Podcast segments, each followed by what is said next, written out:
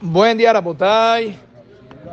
No podía yo creer lo que estaba leyendo ayer, algo que tenemos nosotros tan arraigado, pero siempre la Torah tiene estas sorpresas y novedades. Yo no digo que cambiemos, ya esto ya es algo que tenemos de Aleph Bet de toda la vida, pero solamente para saber que hay quien dice diferente. Estaba leyendo el libro de Hajam David Yosef y él dice el nombre de Hajam Obadia, que en verdad, en verdad se van a sorprender tremendo.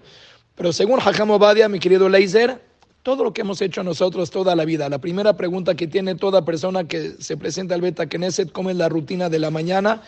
Según Hajam Obadia, no es necesario hacer la netilá que nosotros hacemos recién cuando nos despertamos, que lo primero que hacemos es correr al baño para hacer netilat yadaim antes de cualquier cosa, de evacuar de nada para quitarnos el ruach ra'ah, el espíritu impuro que se apodera de la persona durante la noche.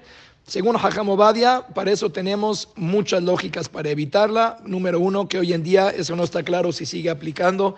Número dos, que hay quien dice que toda nuestra casa se considera como dos metros, entonces por más que sea que corras primero al baño y luego te hagas la netilá, no hay problema porque no caminaste a los dos metros que no se deben de caminar con las manos impuras. Y en general dice, ¿para qué quieres dos netilot? Una antes de ir al baño, otra después de ir al baño y de vestirte.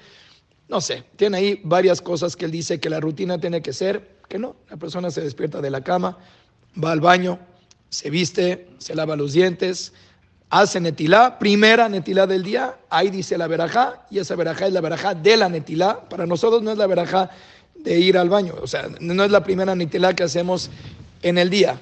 Yo no digo que otra vez, es algo que ya hacemos de siempre, no vamos a empezar ahorita a cambiar. Lo que sí, sí, lo que sí definitivo sí, que eso lo tomo, es que se acuerdan que el viernes estudiamos esta alhaja que se llama Balte Shaketsu, que la persona no puede estar aguantándose, apretando para cuando tiene ya mucho, mucho deseo de evacuar. Entonces, lo que sí tomamos con nosotros, que el mismo Hajam Obeda lo dice, y eso todo el mundo está de acuerdo, pero no lo habíamos mencionado, que si la persona de plano se levante de la cama y ya no aguanta, tomó mucho antes de dormir, muchos cafés o lo que sea, de manera que se tiene que apretar, entonces ahí sí, definitivo, podemos apoyarnos en todas estas lógicas, que no pasa nada, que te quedes con el espíritu de la impureza más tiempo, lo primero que tendríamos que hacer es correr al baño. Pero la netilá que siempre he hecho toda la vida antes de ir al baño para quitar el ruaj, quítate la impureza del baño que tienes primero. Ay, ¿qué voy a hacer con esa netilá que uno se tiene que deshacer del ruajra? Ya quedamos que hay varias o que hoy en día no aplica, o que toda tu casa se llama como dos metros, lo que quiera que sea.